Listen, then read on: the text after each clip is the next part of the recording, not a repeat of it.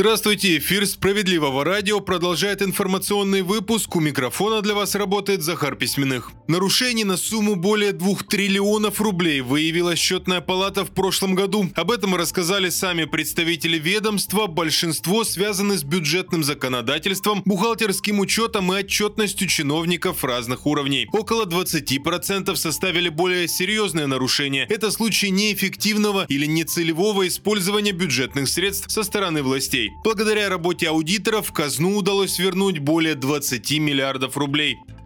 Развивать внутренний туризм, а не систему сбора с отдыхающих, призвал Сергей Миронов. Так он прокомментировал очередную инициативу правительства о введении невозвратных тарифов в российских отелях. Лидер справедливоросов уверен, то, что подается как поддержка бизнеса, станет очередным ударом по кошельку россиян и точно не приведет к падению тарифов. Сергей Миронов подчеркивает, что ательеры, которые сейчас жалуются на частую отмену бронирований, никогда не пойдут на снижение цен для постояльцев. В пример парламентарий привел привел ситуацию с билетами на самолет. После введения невозвратных тарифов цены на самые дешевые билеты не снизились, а вот стоимость билетов с возможностью возврата выросла кратно.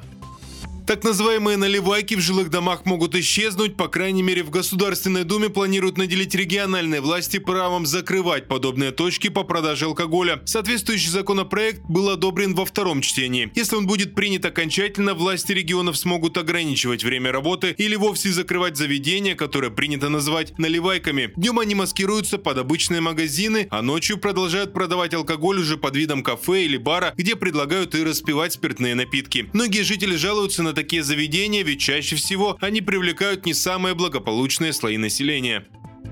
Почти 12 миллиардов рублей именно столько украли мошенники со счетов российских граждан. Это данные за 9 месяцев прошлого года. Статистику представили в Центральном банке. Там рассказали, что они постоянно ужесточают требования к банкам для того, чтобы они лучше защищали клиентов. Благодаря этому за те же 9 месяцев прошлого года удалось предотвратить хищение более 3 триллионов рублей. Специалисты утверждают, что системы контроля за подозрительными операциями развиваются, но полностью уберечь свои счета от действий злоумышленников может лишь сам клиент. Важно быть внимательным, не отвечать незнакомцам и никому не передавать данные банковской карты.